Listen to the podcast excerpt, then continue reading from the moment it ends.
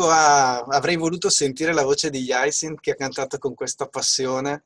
Ti chiedo se ci presti la tua voce almeno per leggere la parola, visto che non possiamo sentirti. Non per cantare, eh, solo se ci leggi il passaggio di oggi. Ci ok, stai? Ecco. ok. Così ci immaginiamo come cantavi. Meglio che non avete sentito. Eh, eri così appassionato che avrei avuto voglia di esserci. Appassionato sì.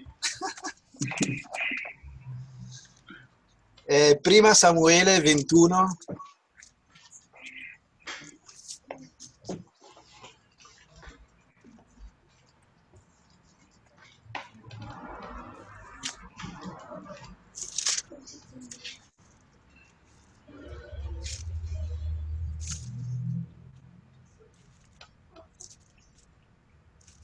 Dal versetto 1 al versetto 10.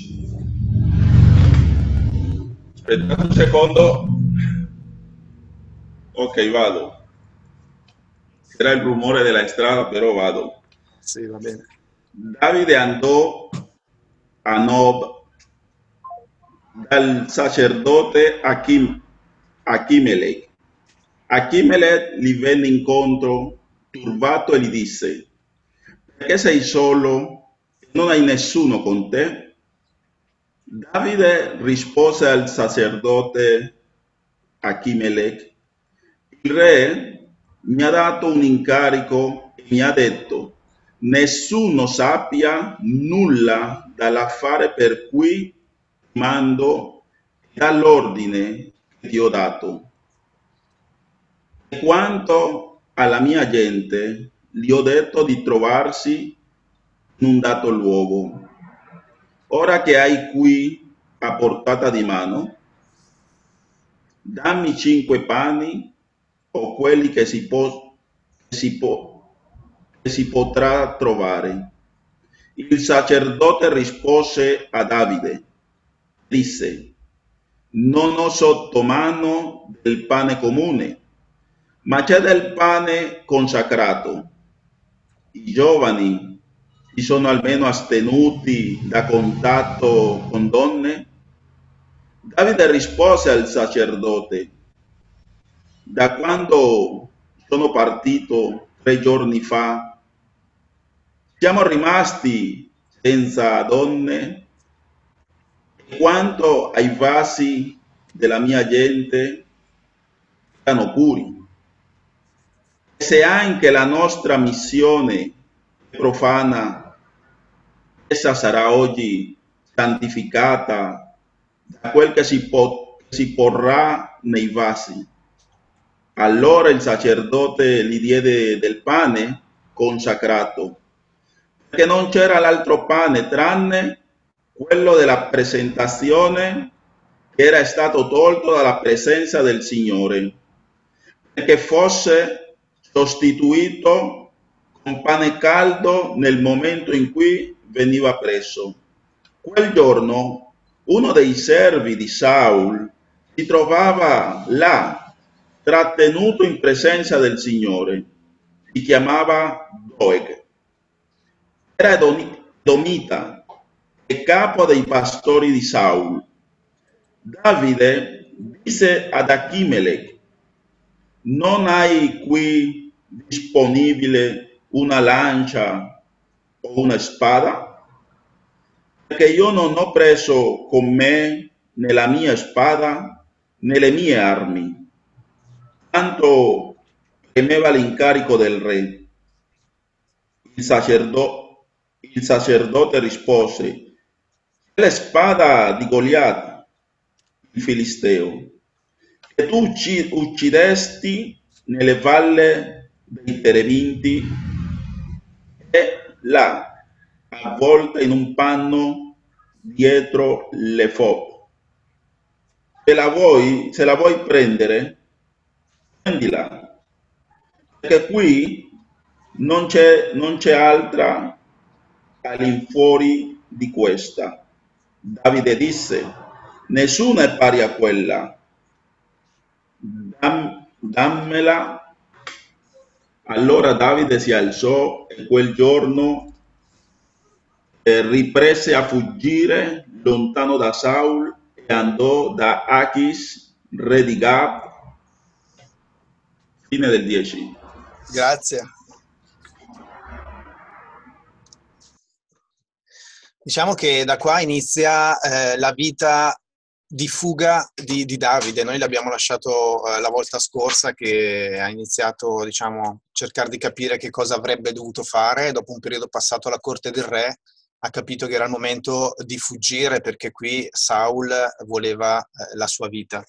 Quindi da questo momento in poi inizia per Davide la vita di fuorilegge, non perché lui non rispettasse la legge dell'Eterno, ma essendo avendo contro il re, di fatto la sua vita è quella di un fuggitivo, uh, uh, in questo senso di, di fuorilegge. E, um, forse non è così facile da, da immaginare, ma facendo un paio di calcoli, Davide ha passato probabilmente dieci anni della sua vita da fuorilegge, da fuggitivo, scappando da Saul. Se noi immaginiamo che probabilmente in questo periodo aveva circa 20 anni, ha continuato a correre finché è diventato re, il che è successo quando ne aveva 30. E tra l'altro, eh, non so, io ho provato a immaginarmi che cosa stavo facendo dieci anni fa. Effettivamente in dieci anni ne succedono di cose nella propria vita. Stavo pensando che i miei figli avevano solo 6 e 3 anni, io abitavo in un'altra casa, facevo un altro lavoro. Le cose erano molto diverse. In dieci anni veramente sono veramente tanti dieci anni della propria vita. E Davide ha passato tutti questi anni in fuga a scappare da un re che cercava di farlo fuori. E la cosa più interessante, volevo farvi vedere una immagine, perché ho detto se sei fuggitivo e fuori legge oggi, magari qualche possibilità ce l'hai, magari scappi alle Bahamas, a Tahiti, cambi identità, non lo so, però ho provato un po' a vedere qual era un po' il percorso che ha fatto Davide in questi dieci anni. Non so se notate i chilometri, da 0 a 32, tanto così. Cioè, eh, lui si poteva muovere e scappava all'interno di un territorio veramente piccolo. Potrebbe essere la provincia di Brescia, per dire. e all'interno della provincia di Brescia fuggiva in tutti i luoghi e scappava per non farsi prendere da Saul. A volte superava il confine di Israele, vedete? Però nella maggior parte delle volte la sua fuga era sempre lì, quindi era anche molto semplice per Saul eh, avere qualche gossip, sapere qualche notizia che forse Davide era passato di lì. E Davide scappava a volte nelle grotte, a volte nelle rocce, a volte qualcuno lo proteggeva è stata veramente una vita molto difficile e, mi chiedo al suo posto uh, che fine avrei fatto io, nel senso se avrei mantenuto tutta questa fede e tutto questo coraggio che lui ha avuto per dieci anni e continuare a confidare nel Signore quando aveva dietro un re che lo voleva ammazzare, o se avessi avuto fiducia nelle promesse del Signore quando mi diceva che sarei diventato re e questo qua non perdeva mai la sua forza e il suo potere. Veramente eh, questo ci dice tanto del, del cuore di Davide eh, in, in, quel periodo. E qui siamo solo all'inizio, eh, da pochi giorni che Davide è scappato dalla presenza di Saul e lo ritroviamo qui alla presenza del sommo sacerdote. Eh, questo brano, un brano direi abbastanza famoso perché poi lo citerà anche Gesù, ehm, ma si presta secondo me a tante prospettive di lettura, nel senso che si possono imparare tante cose. Eh, non riusciremo probabilmente a sviluppare tutte queste prospettive, però ve ne propongo, provo a proporne tre, se il tempo lo permette, eh, partendo dall'inizio. Cioè Davide noi leggiamo al versetto 21 che arriva in un momento, è già abbastanza stanco, sembra essere tremante, non sta mangiando da diversi giorni e l'unica che possibilità che vede di poter trovare del cibo è di eh, andare da Anob, dal, dal, sommo, dal, sommo, sacerdote. E eh, la prima cosa così da, da, persone estranee ai fatti che ho notato è che ho detto, ah ma questo Davide però insomma non è che è stato proprio sincero cos'è? Avrà detto una bugia, avrà peccato perché ha detto la bugia. Diciamo che da fuori è molto facile no? giudicare quello che ha fatto. effettivamente quello che dice eh, non, è, non, è, la verità, non è tutta la verità. Per coprirsi eh, davanti a Imelec non racconta di essere perseguitato da Saul e che sta scappando la sua presenza e forse c'è anche un motivo per cui non lo fa. Forse non era sicuro che eh, il sommo sacerdote fosse dalla sua parte, visto che, sai, quando c'è l'editto di un re di ammazzarti, forse il sacerdote ti consegna al re piuttosto che proteggerti. E quindi lui fa capire o fa credere a, al sacerdote che comunque lui è lì per un mandato del re, per il mandato di, di Saul. E racconta questa storia che gli è stato comandata una certa cosa che non può raccontare, nessuno sappia niente della cosa per la quale ti mando, versetto 2, e nel frattempo i miei uomini sono andati in un altro, in un altro luogo. Diciamo che effettivamente davanti a una situazione come quella di Davide, non so se noi ci saremmo comportati eh, in modo diverso, se avremmo avuto il coraggio di essere totalmente sinceri col sommo sacerdote, di dirgli che stavamo eh, scappando da Saul che stava cercando di eh, ammazzarci. La scelta che ha fatto Davide è, è questa e sicuramente dietro a, alla posizione di Davide c'era anche una certa, una certa paura. Eh, l'abbiamo visto anche un po' spaventato quando parlava con, con Jonathan, no? Era addirittura convinto che Saul lo facesse morire. Sicuramente era l'intento di Saul, ma essendo che la promessa di Dio era che lui sarebbe diventato re, forse avrebbe dovuto anche credere che Saul non sarebbe mai riuscito alla fine ad ucciderlo. Quindi eh, Davide era un uomo come noi, aveva le promesse di Dio, aveva grande fiducia in lui, però aveva dei momenti in cui eh, forse eh, si poneva qualche domanda e magari per salvarsi la pelle era il caso magari di, insomma, di inventarsi qualche trucchetto. Ecco.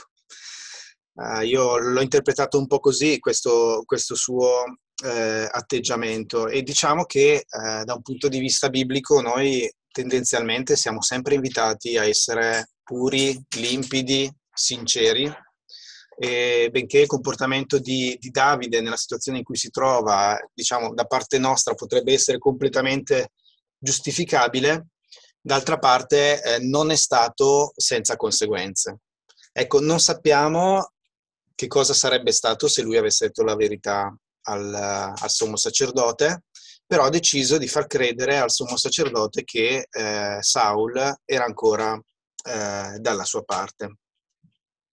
Le conseguenze eh, di questo primo avvenimento eh, sono disastrose, nel senso che per Davide è un'occasione per mangiare e salvarsi la vita sicuramente, e procurarsi un altro tempo eh, lontano da Saul ma ehm, il fatto che lui sia andato dal sommo sacerdote scopriamo poi nei capitoli successivi che ha delle conseguenze terribili per un sacco di persone.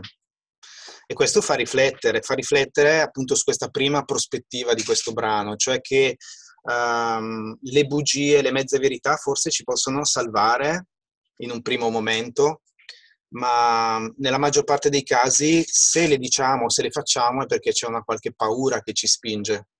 In questo caso la paura della morte, in altri casi potremmo mentire per la paura di fare una brutta figura davanti agli altri o per la paura del giudizio che, che gli altri possano avere su di noi. Ci sono anche piccole cose quotidiane, mi viene in mente una cosa che ci è successa ieri. Eh, stavamo facendo una serie di giri per accompagnare a casa uh, nostra cognata e a un certo punto ho finito la benzina e tutti i distributori non avevano la, la tessera, cioè mettevo la tessera in tutti i distributori e non funzionava. Operazione annullata, ne ho girati 3, 4, 5. Eh, alla fine, al quinto distributore ho deciso di cambiare tessera e sono riuscito a far benzina. Però sono capitato al distributore di benzina che si trova proprio di fronte a una fermata della metropolitana. Ed era la fermata della metropolitana dove scendeva Gabriele che tornava da, insomma, dalla sua casa con, con gli amici, da, insomma, da, dai suoi giri. E così, pura casualità. E lì la tentazione è stata forte di fare bella figura con lui e di dirgli, perché lui ci chiede, ma cosa ci fate in giro da queste parti? Che cosa è successo? Perché venite a girare qui? E la risposta che gli abbiamo dato è stata, guarda, volevamo così aiutarti e siamo venuti a prenderti e darti un passaggio. E lui era tutto contento, stupito di questa cosa e insomma abbiamo fatto una gran bella figura. Dopo, dopo, un po' però ci abbiamo pensato e abbiamo detto guarda, non è vero quello che ti abbiamo detto, in realtà passavamo di qua per puro caso, tu ci hai chiamati e ti abbiamo beccato la fermata del, dell'autobus. Eh, questa storia per dire cosa? Per dire che eh, certo Gabriele è rimasto contento, ma dopo che gli abbiamo detto qual era la verità, ha detto, beh, allora vi posso anche dire una cosa. In realtà iniziavo a sospettare che voi non vi fidate di me perché siete venuti a cercarmi alla fermata della metropolitana. E questo ce la dice un po' di come funzionano, diciamo, le mezze verità e le bugie, nel senso che danno luogo comunque ad ambiguità e a mezzi sensi che poi possono generare cose inaspettate.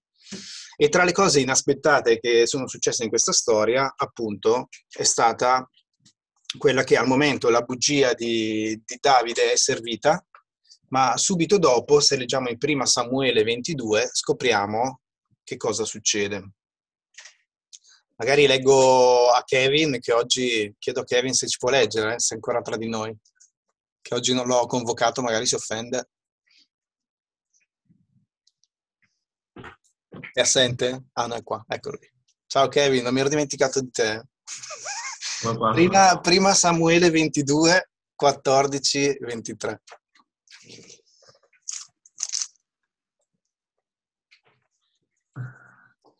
Allora Ahimelech rispose al re e disse, chi mai fra, tu, fra tutti i tuoi servi e fedele come Davide, genero del re, pronto al tuo comando e onorato nella tua casa? Ho forse cominciato oggi a consultare Dio per lui? Lungi da me il pensiero di tradirti. Non attribuisca il re nulla di simile al suo servo o a tutta la famiglia di mio padre, perché il tuo servo non sa cosa alcuna, piccola o grande, di tutto questo. Il re disse, tu morirai senz'altro. Ahimelech, tu con tutta la famiglia di tuo padre. Il re disse alle guardie che gli stavano intorno, avanzate e uccidete i sacerdoti del Signore, perché anche loro sono d'accordo con Davide. Sapevano che egli era fuggito e non mi hanno informato. Ma i servitori del re non vollero mettere le mani addosso ai sacerdoti del Signore. Il re disse a Doeg, fatti avanti tu e uccidi i sacerdoti. Doeg, l'Idumeo, l'Idumeo si fece avanti, si avventò addosso ai sacerdoti e uccise in quel giorno 85 persone che portavano l'efod divino. Saul passò a figli di spada anche Nob, la città dei sacerdoti. Uomini, donne, bambini, lattanti, buoi, asini e pecore, passò tutti a figli di spada. Tuttavia, uno dei figli di Ahimelech, figlio di Aitub, di nome Abiatar, scappò e si rifugiò presso Davide. Abiatar riferì a Davide che Saul aveva ucciso i sacerdoti del Signore. Davide disse ad Abiatar, io sapevo bene quel giorno che Doeg l'Idumeno era là, che egli avrebbe senza dubbio avvertito Saul. Io sono la causa della morte, della morte di tutte le persone della famiglia di tuo padre. Resta con me, non temere. Chi cerca la mia vita cerca la tua, con me sarai al sicuro. Ecco, qua vediamo al versetto 22 che Davide si rende conto di avere una certa responsabilità in, nella strage avvenuta. Eh, ha salvato la sua vita e quella degli uomini, però allo stesso tempo Saul, a causa di questa spia malvagia di nome Doeg, che era tra l'altro un edomita e quindi non aveva alcun timore di uccidere i sacerdoti dell'Eterno, eh, è stata una strage. Abbiamo 85 persone, solo sacerdoti, che sono morti, più eh, un completo sterminio praticamente di tutta la città. Questo ha fatto Saul. Ehm, e, eh, Abimelech ah, probabilmente era sincero quando diceva io non sapevo che quando lui è venuto che fosse uh, contro di te tant'è che era uno dei soldati più valorosi che combatteva in, insieme, insieme, a Saul ed erano passati solo pochi giorni, probabilmente tre, da quando se n'era andato in fuga da, eh, da Saul.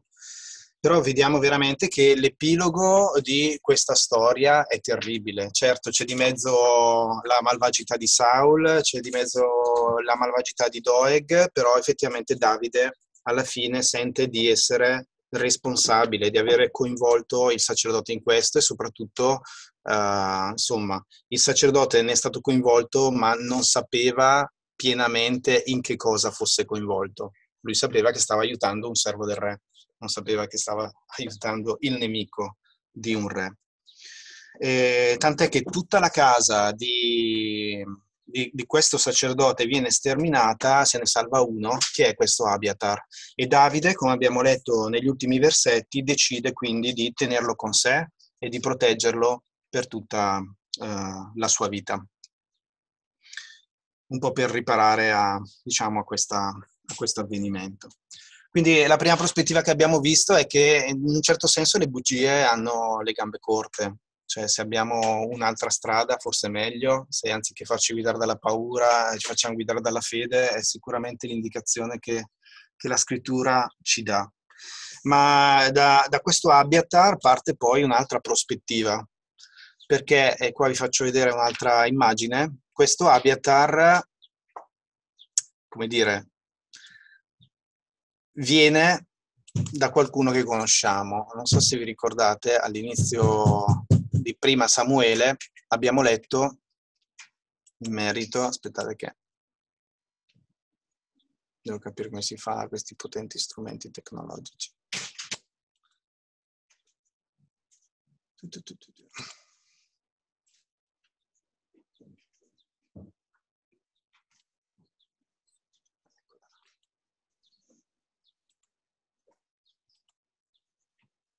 Voilà condividiamo. Ok.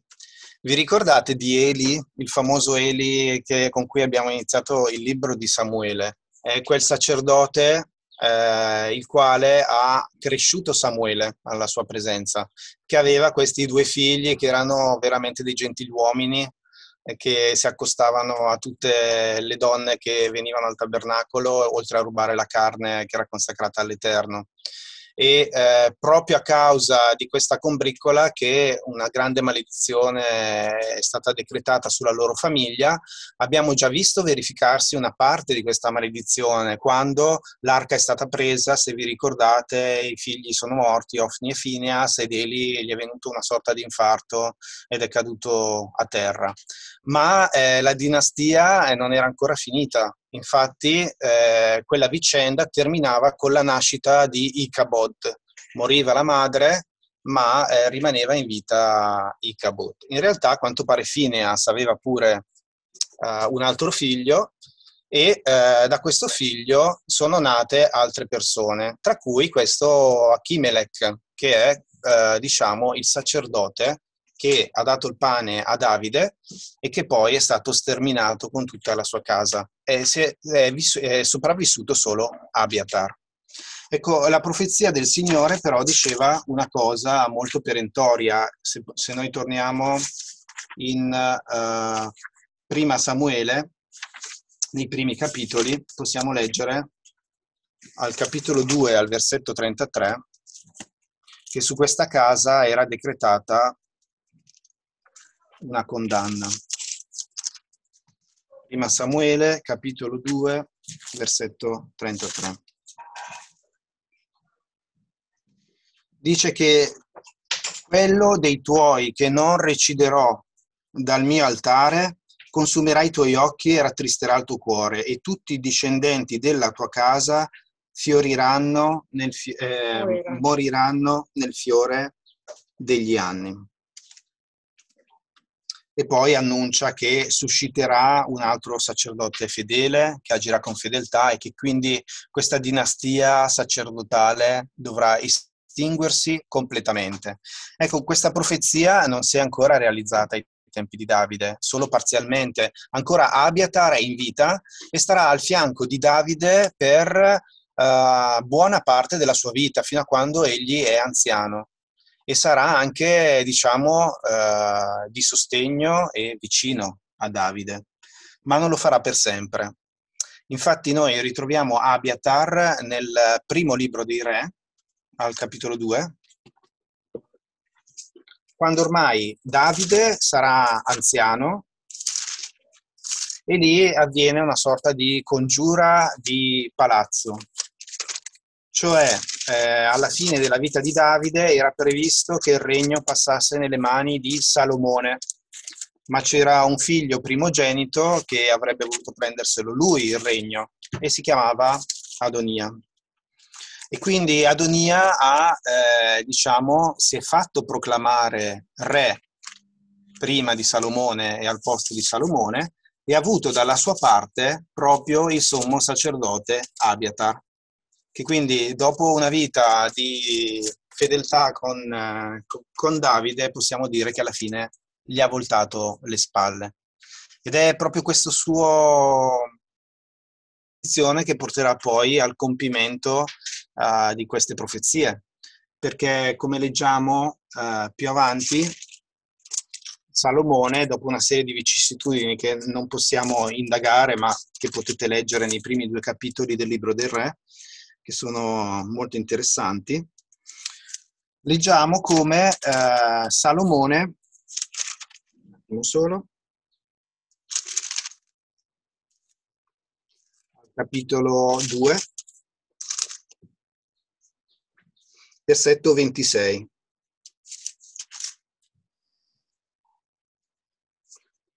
Il re disse al sacerdote Abiatar, vattene ad Anatot nei tuoi campi, perché tu meriti la morte ma non ti farò morire oggi perché hai portato l'arca del Signore l'Eterno davanti a mio padre Davide e perché hai partecipato a tutte le sofferenze di mio padre. Così Salomone allontanò Abiatar dall'ufficio del sacerdote dell'Eterno perché si adempisse la parola che l'Eterno aveva pronunziato riguardo alla casa di Eli a Shiloh. Tutto questo per, perché ve lo dico? Eh, per me è stata una riflessione interessante nel vedere come le profezie dell'Eterno si sono realizzate, ma non si realizzano nel modo che noi ci aspetteremmo e neanche nei tempi che ci aspetteremmo. Ma nel corso di saranno passati probabilmente circa 100 anni, forse un po' di meno, tra, tra Eli, la profezia di Eli, fino ad arrivare a, a questa storia di Abiatar. E nonostante questo, nell'arco della storia il Signore unisce i suoi tasselli fino ad arrivare alla completa realizzazione della profezia. E alla fine anche l'ultimo della dinastia, e quindi Abiatar, viene rimosso e qua leggiamo che uh, in, uh, in Prima Re um, il suo ministero viene dato a un altro. Infatti, quando poi vedrete la storia di Davide, accanto ad Abiatar, un po' alla volta viene ad accostarsi anche la figura di Sadok, che è di quest'altra dinastia, e sarà lui poi che andrà avanti con uh, la dinastia sacerdotale.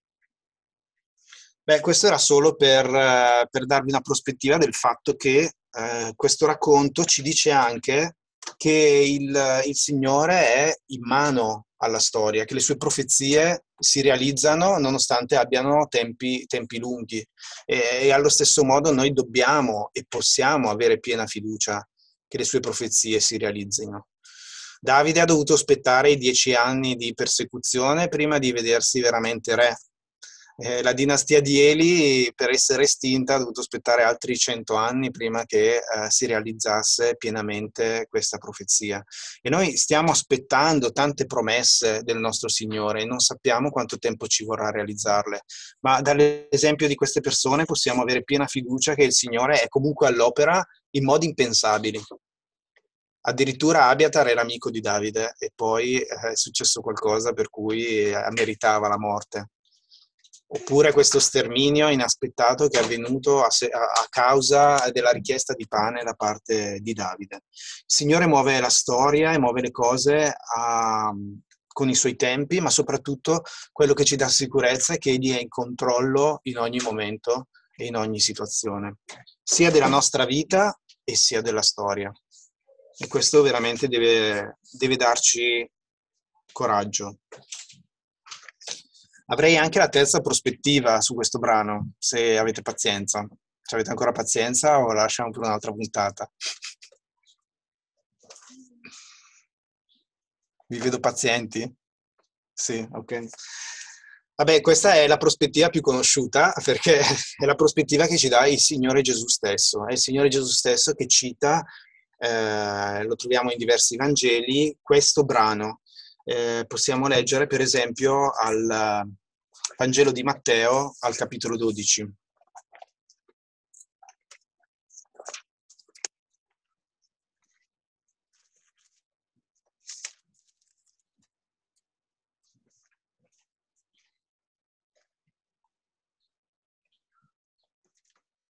In quel tempo Gesù camminava in giorno di sabato tra i campi di grano e ora i suoi discepoli ebbero fame e si misero a svellere delle spighe e a mangiarle. Ma i farisei, veduto ciò, gli dissero, ecco i tuoi discepoli fanno quello che non è lecito fare in giorno di sabato. Ed egli disse loro, non avete letto ciò che fece Davide quando ebbe fame, egli e quelli che erano con lui?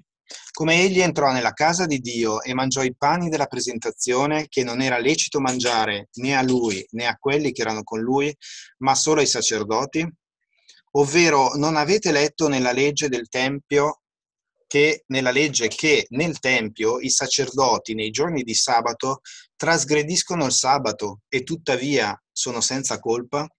Ora io vi dico che qui c'è qualcuno più grande del Tempio Ora, se voi sapeste cosa significa io voglio misericordia e non sacrificio, non avreste condannato gli innocenti, perché il figlio dell'uomo è Signore anche del sabato. Quindi diciamo che qui Davide è preso come buon esempio, buon esempio per far capire che cosa? Che ci sono delle vicende, delle necessità che vanno oltre a, a come dire, a quelle che noi pensiamo siano le leggi di Dio. Perché le leggi di Dio ci sono, ma spesso l'uomo le interpreta in modo che sono contrari alla personalità eh, di Dio. E qua Gesù eh, ce, ne fa, ce, ne fa, un esempio. Diciamo che il contesto in cui Gesù usa questa, questo esempio è per affrontare il tema del sabato con i farisei. Il sabato sappiamo che è un uh, il sabato potremmo tradurlo anche come riposo, quindi è un giorno uh, preciso di riposo dopo sei giorni che il Signore ha stabilito per il suo popolo, per il suo popolo di Israele. È chiaro che Dio fin dalla creazione ha dimostrato che è una cosa buona e giusta che noi ci riposiamo dopo sei giorni di lavoro, e infatti anche eh, dopo la creazione, il settimo giorno, il Dio si è riposato da tutte le sue opere. Ma l'istituzione del riposo, diciamo così, obbligatorio, lo vediamo eh, appunto eh, codificato nella legge di Mosè, dove il sabato era un momento importante, era il settimo giorno in cui nessuno doveva fare alcuna attività lavorativa e soprattutto era un giorno che veniva consacrato all'Eterno. In questo giorno, tra l'altro, eh, Dio aveva lasciato diversi segni per il popolo di Israele, per esempio quando era stato nel deserto, eh, che eh, nei 40 anni riceveva la manna dal deserto, Dio stesso provvedeva al popolo il venerdì, diciamo così, il doppio della manna, in modo tale che loro non lavorassero e non andassero a raccogliere la manna il giorno dopo. Eh, questo era anche un segno da parte di Dio per dire ragazzi va bene che lavoriamo, ma avete bisogno anche di riposare se volete essere sani di mente, ma oltre a questo, oltre a questo, se anche non lavorate un giorno su sette, sarà il Signore a provvedere ai vostri bisogni, perché lo stesso Signore che vi dà da mangiare eh, gli altri giorni della settimana attraverso il lavoro è colui che può darvelo anche tramite il vostro riposo il settimo giorno. Quindi diciamo, la legge del sabato in sé è giusta, ha un significato e proviene sicuramente, proviene sicuramente eh, da Dio. Ma eh, noi capiamo anche che come tutte eh, le cose che sono state date al popolo di Israele, anche il sabato e questo rispetto rigido per il sabato doveva avere anche un significato simbolico. tant'è che il rispetto del sabato non viene espressamente richiesto ai cristiani, anzi in alcuni casi, ehm, in alcuni passaggi, leggiamo addirittura, eh, riceviamo addirittura l'esortazione di eh, non permettere che di venire giudicati in base a noviluni, sabati e feste. Perché il problema non è il riposo in sé o il sabato in sé, il problema è che quando questo diventa un motivo per non glorificare più il nome di Dio. Per esempio in Colossesi 2, versetto 16-17, leggiamo.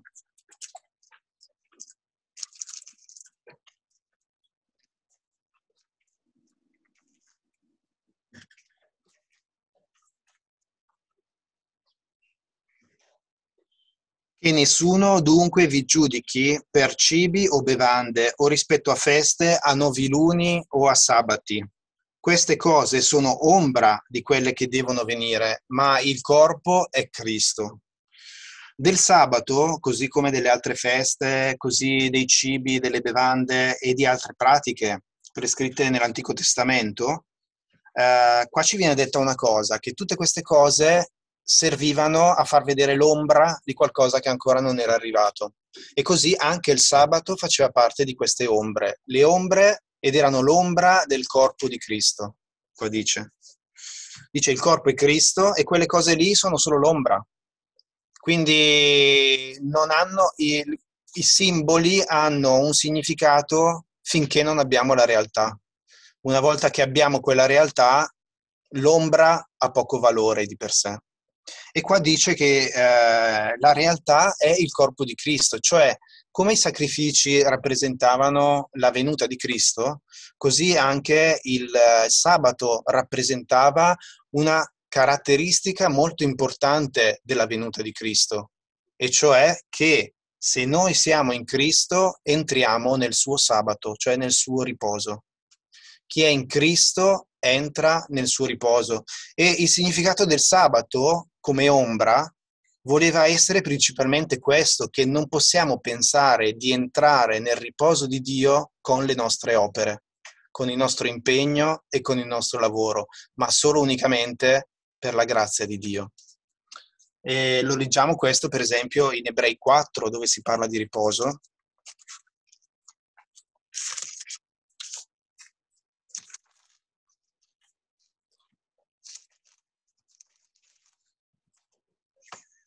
Versetto 9 dice che resta un riposo di sabato per il popolo di Dio. Chi infatti è entrato nel suo riposo si è riposato anch'egli dalle proprie opere come Dio dalle sue. Quindi qua paragona il nuovo sabato um, al, al riposo che la nostra anima ha nel momento in cui entra in Cristo. Per cui si riposa in Cristo ed entra in Cristo eh, nella gloria di Dio non per quello che fa, ma per quello che Cristo ha fatto per lui. Così come le persone il sabato mangiavano di quello che il Signore gli aveva dato e non del frutto delle loro opere. Questo era l'ombra, il significato del sabato, ma noi se siamo entrati in Cristo siamo entrati in quel sabato. E, e ritornando a Matteo 12 al versetto 8 leggiamo che il figlio dell'uomo è signore anche del sabato. Ma certo che è Signore del sabato, il figlio dell'uomo, cioè Gesù. Non solo è figlio del sabato, ma lui è quel corpo che proiettava l'ombra del sabato nell'Antico Testamento. Eh, lui è il sabato, è il riposo dalle nostre opere. E, e quindi eh, Gesù qua sta spiegando che per ehm, che il significato del sabato è stato completamente perso e in modo più generale eh, il discorso è questo, che nel momento in cui una pratica, un simbolo, un rituale, un'ombra diventa fine a se stesso, anziché portarci a Dio, ci allontana da Lui. E infatti al versetto 7 dice che voi non sapete che cosa significa io voglio misericordia e non sacrificio, perché se no non avreste condannato agli innocenti.